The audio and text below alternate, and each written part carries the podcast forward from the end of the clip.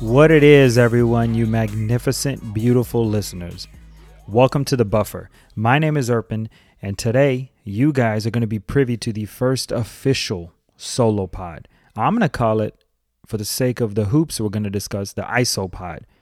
So for those that know or don't know, when a player goes ISO, he waves everybody off. He says, no, I got this. I'm not passing. I'm taking the rock straight to the rim. So that's what I'm going to do today. Next week, if you guys tune in, I'll be back to the normal format. We'll have our regular co-hosts that you guys have grown to love. But today is just me. Hater to love it. And in the other episodes, I typically tell you guys to look at the show notes, look at the timestamps, and skip ahead to other topics that may be of interest to you, just in case you're not into sports or the NBA that much. Today, nah. We will have show notes, but this is all hoops all day. I actually was going to record this last night after the Nuggets and Clippers finished up. You know, I was going to record at midnight. I was so hype. I mean, there were two amazing games. Game 1 between the Heat and the Celtics, and then Game 7 against the Nuggets and Clippers. I mean, just I had too many thoughts rumbling around in my head. So I wanted to sleep on it, gather them, and have something that felt a little more cohesive, right? But I'm still hyped. I got to say, I was up late reading all the articles about the Clippers collapse. I was hype. Just a great series and just a surprising outcome, right, in the Nuggets and the Clippers in the Western Conference. So I'm going to just jump right into it.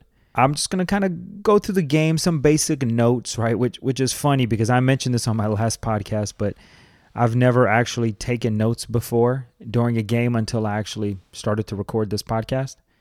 And it changes things a little bit because you start to notice things and you kind of scribble down some things that you notice and they kind of stay in your memory a little better than typically when you just watch a game and do the eyeball test. Now, for those guys out there, for those listeners, guys and girls, I'm not an analytical Poindexter. I like stats, and you're going to hear me use them because I feel like stats can kind of confirm or disprove the eyeball test. So I like to watch a game going in, not worried about stats, not worried about, hey, this guy, what 3-point percentage, you know, points in the paint. I don't like to think about all that before the game. While I'm watching the game, I go eyeball test. I see what I see. I form my opinions. And then after the fact, I'll try to fact check and see, does that make sense? Or was I just, I don't know, making that up in my head and thought it was better than it was? I mean, perfect example is, and not to get into a racial kind of a detour, but typically you get any tall white dude in the NBA, the announcer's always like, hey, watch out for him. He's a great shooter. He's dangerous from back there. When in reality, most of the time, it's a toss-up whether they're a good shooter or not. Just because they're tall and they're white and they play in the NBA does not mean they're a good shooter. So sometimes I'll look at the stats of a certain shooter after and say, wait a minute. No. He ain't that good. So let's just start off, get right into it with the game. Jamal Murray stepped up big. He's been good this series, but he has not been, you know, supernova incandescent like in the Utah series, was he was dropping 50 points regularly, 40-plus points regularly, and he was unstoppable, except for Game 7 in that series where he kind of slowed down a bit. This series, for the most part, the Clippers have kind of, I don't want to say locked him down, but they've prevented him from going off, and it's been more about the Joker, which I'm going to get into. Oh, I got a nice, long soliloquy about Nikola Jokic, but I'm going to save that for now. I just want to talk about Murray. He came out second quarter. Nuggets were down double digits again, yet again. These Nuggets, man, something about it. I don't know what they got. Some type of complex. They need to be down in order to fight back. But again, they were down double digits. But at least this time it was the first half, not the second half like the last two games. And he kept them in it. He crawled, helped them crawl back. And they ended up finishing the half only down by 2. Jamal Murray was on fire in the second quarter. I think he had 20-plus points. He finished the game with 40, so it's not like he slowed down the second half. He made some huge shots in the fourth quarter. And I'm leading this whole discussion off talking about the Nuggets. We're going to get to the Clippers and their collapse, whether it was a choke job or not, but we're going to get to that whole thing. But it would be a disservice to the Nuggets for me to start out talking about the Clippers when the Nuggets, first team ever in NBA history to come back from 2 multiple 3-1 deficits in the playoffs.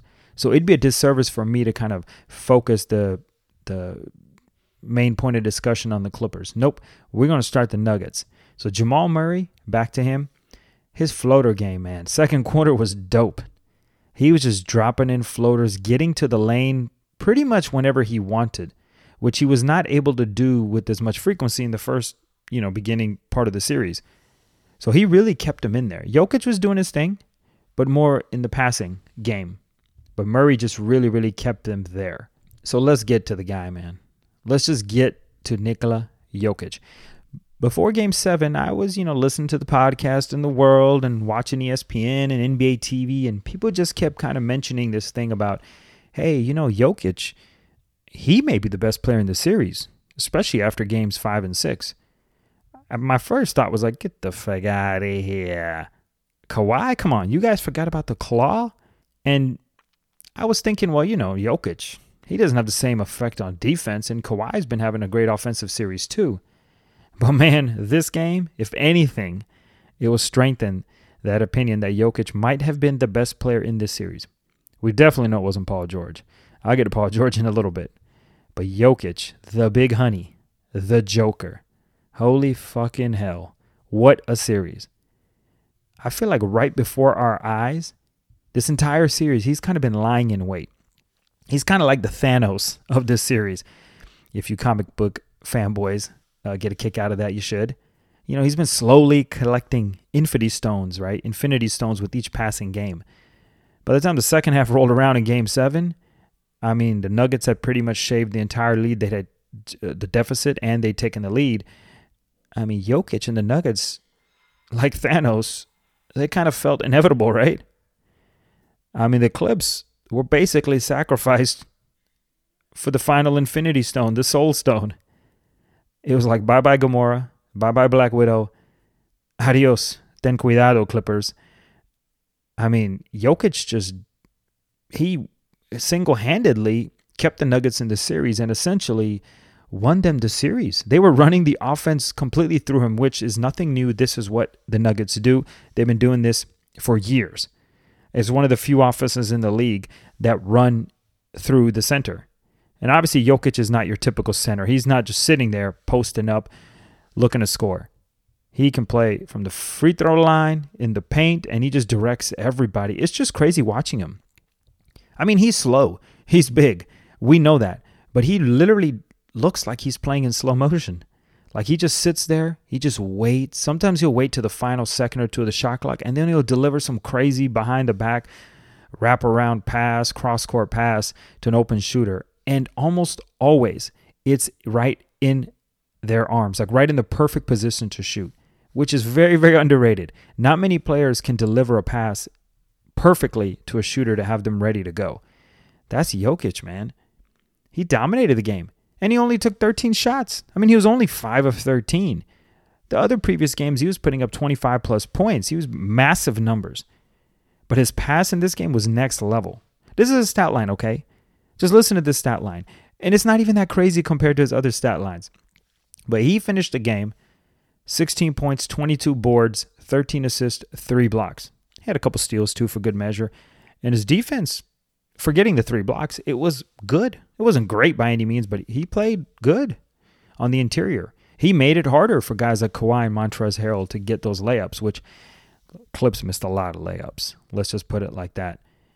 And if you just think back, the craziest part about this whole thing is that Jokic, where do you guys think? Listeners, I just want you to think for a second. Where do you think Jokic was drafted in the 2014 draft? What pick? My first thought was probably mid-first round, late first round, because, he wasn't like a crazy prospect, and he was out of shape, and he was coming from Europe. 41st overall pick in the 2014 draft. 41st. That is ridiculous for a player to be that good to be picked that low. And that was happened with other players before, but 41st pick. And he has them in the conference finals, overcoming a 3-1 deficit twice in back-to-back series. I don't want to say he's underrated because he's not. Especially not after this series. Nobody's going to say he's underrated. But even coming into this series, I think there were some doubts about Jokic and the Nuggets. especially about Jokic, about can he lead them? Can a center-driven team lead a team to the conference finals, even the NBA finals? But let me give you some numbers from last year and this year's playoffs, okay? These are Jokic's numbers. I don't think I'm having to prove this. I think everybody will be nodding their head in agreement, like, yep, man, you got it. That's right. Last year, he averaged 25, 8.4 assists, 13 boards, shot 50% from the field and 39% from three. This year, 26, 5.5 assists, so assists were down a little bit, 10 boards, 50% field goal, and about 40% from three after Game 7. These are big-time numbers. And don't forget the game last year. People made fun of Jokic as big, fat, lumbering, tub of lard. And he played a 4-overtime game against the Blazers last year, where he played 65 minutes. 65 minutes. So Jokic, I don't think he gets mentioned all the time in the top players because he doesn't look like your typical top player. He's a center. He doesn't jump really more than an inch or two. But you have to. I mean, you got to put him in the top 5, top 10 discussion at least, top 10, especially after this. So I mentioned it already, but the Nuggets were the first team to overcome a 3-1 deficit, and they did it twice. I mentioned this already. But I think the thing that's going to get a little more focus, if we transition right now to the Clippers, is that the Clippers blew a 3-1 lead. Which, okay, shit happens, right? Teams blow 3-1 leads. It's happened probably more often than you think. It's not even that they blew the 3-1 lead, honestly. It's not. It's just how they lost. Honestly, I don't even know if I can say that the Clippers choked. Because, I feel like the typical definition of choking is when you have a big lead and you blow it. Okay? So, hometown Falcons, it might still be too soon to talk about this. But 28-3, blowing that kind of lead, that's a choke. And I know the NBA is not a single game series. There's 7 games. But, if the last 3 games were closer, then I could understand the idea that they choked. Or if the Clips were up big late, like in the 4th, and they just made boneheaded play after boneheaded play, I understand. Like if they were just fumbling the ball out of bounds, tripping over their own shoelaces, I get it. But that's not mostly what happened the last few games. The Clippers were up big in 3 games in a row. The last games 5 and game 6, they were up 18, 19 points, something like that, in both games in the 3rd quarter, and they lost those leads. But in the last 2 games, the Nuggets ended up beating them by double digits. So not only did the Nuggets crawl back, not even crawl, they leapt, sped back, took the lead, and then pretty much just distanced themselves, gave the Heisman to the Clippers and just kept them at arm's length in the 4th quarter. It's exactly what happened in Game 7, right? I told everybody I know I was petrified about betting against Kawhi Leonard in a Game 7, okay? Maybe that's not always the best reason to, justify your convictions, especially not your betting convictions. But I was like, I'm not putting money against no Kawhi in a Game 7.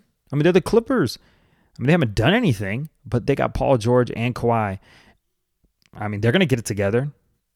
And obviously they had 2 big leads in the last 2 games, so they had to be good enough to build a lead. So all they got to do is bring it home, right? And the fact that they had a big lead in 3 games in a row, I mean, today is a little different. They were up 12 in the first half, and then the Nuggets closed the gap by halftime. But, this is what's supposed to be known as a defense-first team. I mean, think about the defenders they have on their team, okay? As a group, I don't know, that's a different conversation, how well they worked as a group per se, but individual defenders, Kawhi, Paul George, Beverly, Marcus Morris. There is no reason you should be blowing double-digit leads. And worst case, even if you do blow a lead, you should be able to stop the bleeding, right? Put a little tourniquet on, wrap it up, put a Band-Aid on. You should be able to get stops when you have defenders like that. So there's no excuse for them to not only give up these big leads, which happens, okay? We're in the era of pace and space. This shit happens. Teams come back all the time. But usually teams eventually close the valve and they get it together, at least enough to make it close at the end. Clippers did not do that the last two games. They lost going away, which is, again, I don't even know if you call that choking. I don't know. Maybe. It just felt inevitable. Like I said, Thanos, Jokic, like it just felt inevitable by the fourth quarter. You just kind of knew that the Clippers, they were out of gas or something. Their spirit was broken. Something was, it wasn't happening for them. Listen to this. The last three games, these are the second half scores, total points for each team. This will kind of speak to my point about the Nuggets just kind of not only coming back, but blowing out the Clippers. Game 5, Nuggets won. It was a close game. I think they won by maybe 6 points or so. 67-49. Nuggets outscored the Clippers by 18. Game 6, which we all thought the Clippers, they're going to put them away. Right? They kind of let one slip in Game 5. Game 6, they'll drop the hammer. Nuggets, 64, Clippers, 35. Outscored them by almost 30 points second half. Game 7, the Game 7. Playoff P, Kawhi, Doc Rivers, championship coach. They got Ty Lue, championship coach on the sideline as an assistant. They got Sam Cassell, champion of the Houston Rockets, draining those threes, grabbing his marbles, nutsack, talking about how clutch he was when he was a player. Not that the assistant coaches have much to do with it, but they got outscored in three consecutive games by, 20-plus points in each game. I mean, it's embarrassing. I mean, you have a team that is supposed to be built on defense and a guy like Kawhi who's a closer. So you get the game to the fourth, and if it is close, Kawhi brings it home. Or Paul George, right? He's playoff P. He made the Gatorade commercial. He had a moment or two with OKC in the playoffs, but they just could not figure out the Nuggets. I mean, all series, let's be honest, the first game, they blew the doors off the Nuggets. I think everybody said, yep, here we go, man. These Nuggets, they ain't shit. They just barely beat the Jazz. Clippers are laying down the hammer. I think that had more to do with the Nuggets just being tired. They had to play 2 days after playing a 7-game series. So game 1, they got blown out. But after that, the Nuggets have played really well all series. Just some breaks went against them. But they put it all together the last few games. And the Clippers have not been able to stop them all series. Which, again, maybe we just overrated the Clippers from the jump. I mean, the fact that a lot of people had them as favorites to win the title. A lot of people had them beating the Lakers. I think we just looked at the roster and assumed they would show up when it counted the most. And the funny thing is, after the game, I mean, let's just transition to like what happened to the Clippers, right? Let's talk about. I mean, obviously, I told you they didn't defend, but in the fourth they were close, but they didn't even get a bucket until 5 minutes left in the fourth. I mean, that pretty much game was almost over by then. They couldn't score, and by the time they kind of got a bucket or two, the lead had swelled to 20. It was too late. Didn't matter. And then, PG and Kawhi, right? Let's talk about what happened. Let's get into it. I'm not going to sit here. I mean, it's easy, right, for us, me as a host, talking mad shit, and you listeners, all of us, audience members, to just talk shit, to roast these players on the sidelines, right? We're sitting on the sidelines. We're just roasting. We're taking body shots at them, right? So it's easy. So I'm not going to sit here and question their mental fortitude and all that stuff, right? Because I have no idea about any of that. But PG, playoff P, Paul George was 4 of 16. He hit the backboard on a 3 late. I mean, the game was almost decided by then. It was about 4 minutes left, but a corner 3 hit the backboard. Not a good look. Kawhi was 6 of 22. He just never really looked comfortable. The Nuggets played really good defense on him. And Kawhi missed some shots near the lane, near the rim, which normally he makes. I mean, they had a lot of open and easy shots, honestly. Paul George, Kawhi, they had open shots. They just didn't make them. And the ones that weren't open were highly contested. I'll give the Nuggets credit for defending the Clips really well, better than anyone thought they could. But the Clippers missed a lot of layups, a lot of open shots. So, I mean, they're going to hear it. Kawhi probably not so much. He's done it in the clutch. I mean, he's a champion, multiple-time champion, finals MVP. Paul George is going to hear it. Maybe nobody more than Paul George will hear it. And probably Doc Rivers. I mean, he's got to take some backlash for this, and he will. I mean, third time he's coached a team that has blown a 3-1 lead. Third time. 2003 Magic with your boy Tracy McGrady, who was in his prime leading the league in scoring, who, funny enough, side note, after winning, game 4 to go up 3-1, he told the press that, hey, it felt good to finally get to the second round. They then proceeded to lose the next 3 games and were outed out of the playoffs. So I just thought that was kind of a funny sidebar, kind of a flashback. Clippers in 2015, this is when they lost to the Rockets. Josh Smith went off in Game 7. And then this year, 3 times, right? No coach has ever blown that many 3-1 leads, which could be an arbitrary stat. Things just happen, quote unquote. But he's going to take some heat, and he should. What I didn't like, the Clippers afterward in the press conference, they just seemed kind of nonchalant about the loss. Doc Rivers, Lou Will, PG, they kept talking about chemistry. Doc Rivers himself said, hey, man, the Nuggets, they knew each other better. They had better chemistry, and that the Clippers needed to work on that. Lou Will and PG both said the same thing, that the chemistry needs to get better. I think PG even went so far as to say that it was not championship or bust for them. They're just going to improve in the offseason, try to get better next year. I don't know. It's like I felt like I had to shake them or something and say, hey, man, this is a big fucking deal. You guys were supposed to win the NBA title or at least be competitive. I mean, I get chemistry and all that. I get that. Those are probably legitimate reasons. But you can't use that excuse when you haven't even made it to the conference finals. I get it if you make it to the finals and you go up against an experienced opponent and then you say, hey, we made it far, but the chemistry wasn't there, so we just couldn't close the deal. But come on, man. Look what the Raptors did last year. They didn't have a ton of chemistry. I mean, kind of, but they brought in Gasol, Kawhi. Those guys put it together. I mean, the Celtics in 2008, they put a team together on the fly. They got it together. I mean, a lot of teams these days, they don't have a ton of time playing together. So, I mean, look at the Lakers. They've been together for only a year or two with this roster. And with AD, only a year. And they're in the conference finals, and they've kind of breezed to it. They've put it together. So that chemistry shit, I just didn't get that excuse. I mean, I understand it, but for players to just kind of seem nonchalant, and that's the first thing they're talking about is chemistry, I don't know, man. That just seemed like a cop-out to me.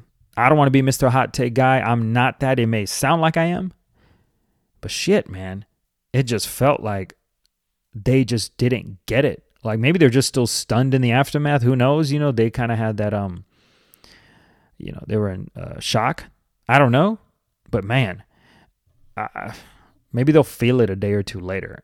It just was crazy hearing their press conferences. Like, I expected they would be a little more dejected and, almost depressed or just sad or remorseful. But there was none of that. It was just kind of like shrugging the shoulders and, we'll get them next year. Which, yeah, next year's a good plan. But for Clipper Nation, guess who could be free agents next summer? I know you know this, and I don't want to bring it up because I know it hurts if you're a Clippers fan. Kawhi and Paul George. They are under contract, but they both have player options. So they can opt out next summer and be free agents within a year. So we already thought, I mean, we fans did, I guess the Clippers didn't, that this was championship or bust. But it is truly championship or bust this coming year. Because nobody knows Kawhi and PG's mentality. Kawhi, man, we had no idea he was really unhappy in San Antonio until he really was, and then he kind of forced his way out there.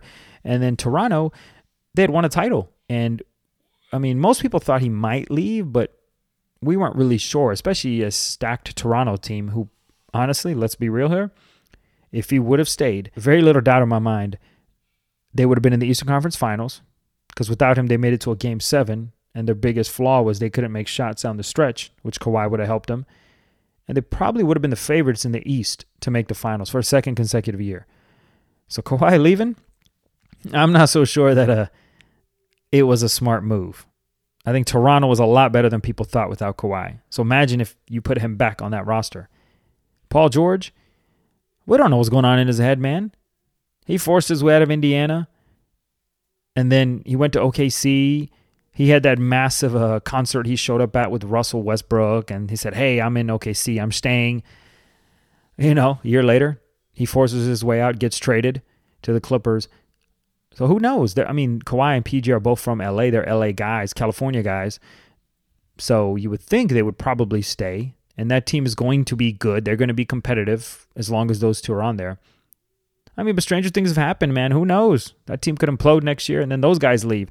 And if they leave, I mean, Clipper Nation, if you thought you had a bad now, this pain, imagine the pain of knowing your two best guys left. The guys you mortgaged everything for.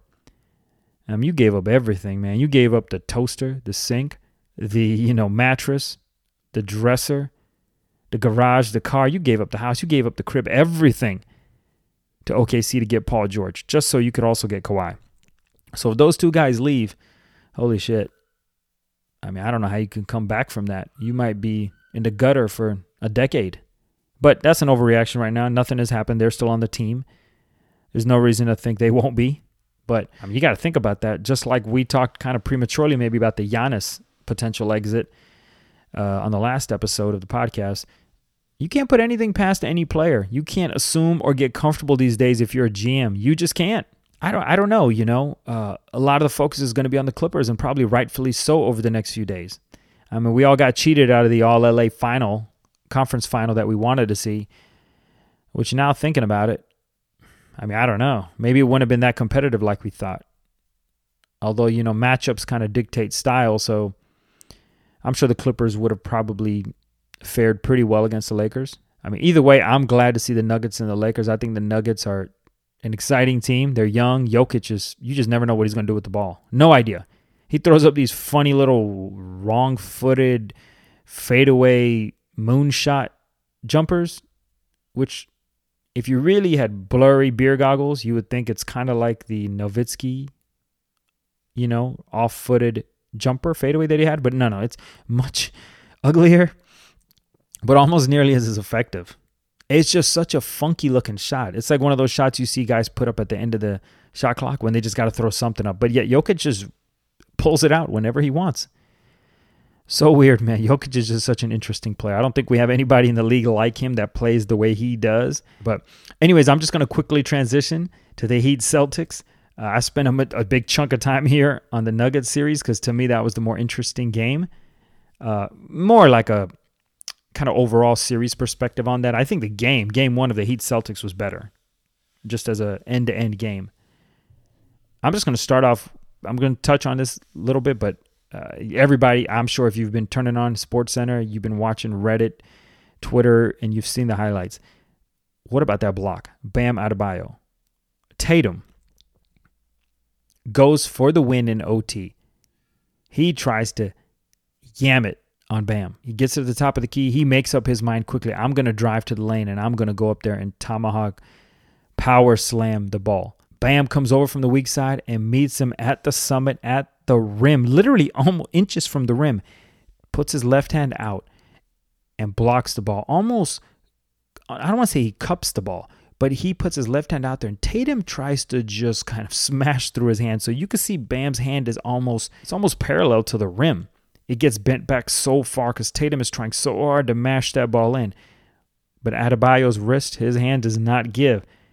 And he ends up blocking the ball and keeps it inbounds. And the most phenomenal thing, the most amazing thing about the block was he didn't foul him at all. Nothing. He didn't even body him. So typically when you get a block, usually at the end of the block, the guy will sort of body him or hit him with his chest. And sometimes the refs will see that and call a foul. But since he came up from the weak side and came with his left hand, he got all ball and was completely clean. Barely touched Tatum. And then, he made a free throw. And then the Celtics threw this last gasp Hail Mary, crazy full court pass, which Tatum caught. He kind of fumbled it, fell down. This is all happening in a couple seconds. And then he just gets up and just throws this crazy fadeaway in overtime to try to tie the game. And it looked like it was going to go in. It didn't. It bounced off the rim. But that was just a crazy sequence between the block and this crazy catch, fall down, release by Tatum. Now, the last thing I'm going to make a point on is about Jimmy Butler. I haven't mentioned him yet, but he was the reason the Heat won down the stretch. Offensively, his numbers don't, pop out.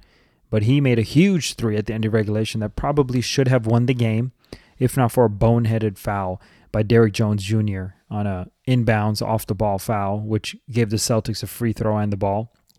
I don't know why the refs are calling that foul in a big moment like that, but they've been doing a lot of these questionable things this whole postseason.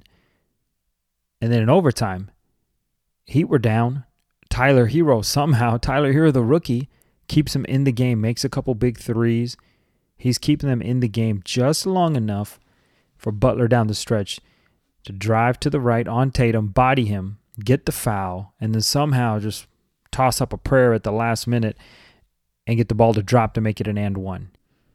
It was a great game. Like I said, much better than, as far as quality of play, than Game 7 of the Nuggets and Clippers. Didn't have the same drama and everything, but an exciting game. So I can only hope that the rest of the series goes this way. I think both teams are really evenly matched. If you watch the entirety of Game 1, you can see that. Both teams made runs. Both teams had moments where they locked down. Just similar teams that display similar effort levels and have both great coaches and players that are just adaptable and malleable and switchable. So hopefully this series does go long. I'm thinking at least 6 or 7 games, and I think we're in for some great finishes. Today is not going to be an outlier. I think there are going to be a couple more games that are going to come down to the last shot or to the end. I think at times, because how great defensively both teams are, some of the play is going to look a little choppy, a little sloppy. And honestly, in Game 1, it was a little bit like that at times. But it got real good, real interesting, real fast towards the end of regulation. So I wanted to have a little more say on this series and this game particularly, but man, I was just so hyped, so crunk about the Nuggets Clippers that I kind of used most of my time up there. But I do appreciate everybody listening. Hopefully this wasn't mind-numbingly nauseating for you guys. I don't know how many of our fans, our listeners are into hoops as much as I am, but hopefully I gave you a little entertainment here. And we'll be back next week. Same old regular co-host, same old regular format, where we'll get a little sillier and maybe we'll talk about the NFL a little bit too to lead things off. I was going to get to that, but just too much hype, man. Just too much hype about the NBA. I couldn't help but just keep this pod all NBA focused. Thanks again for listening to the first official Iso Pod of The Buffer. Please rate and review us on iTunes.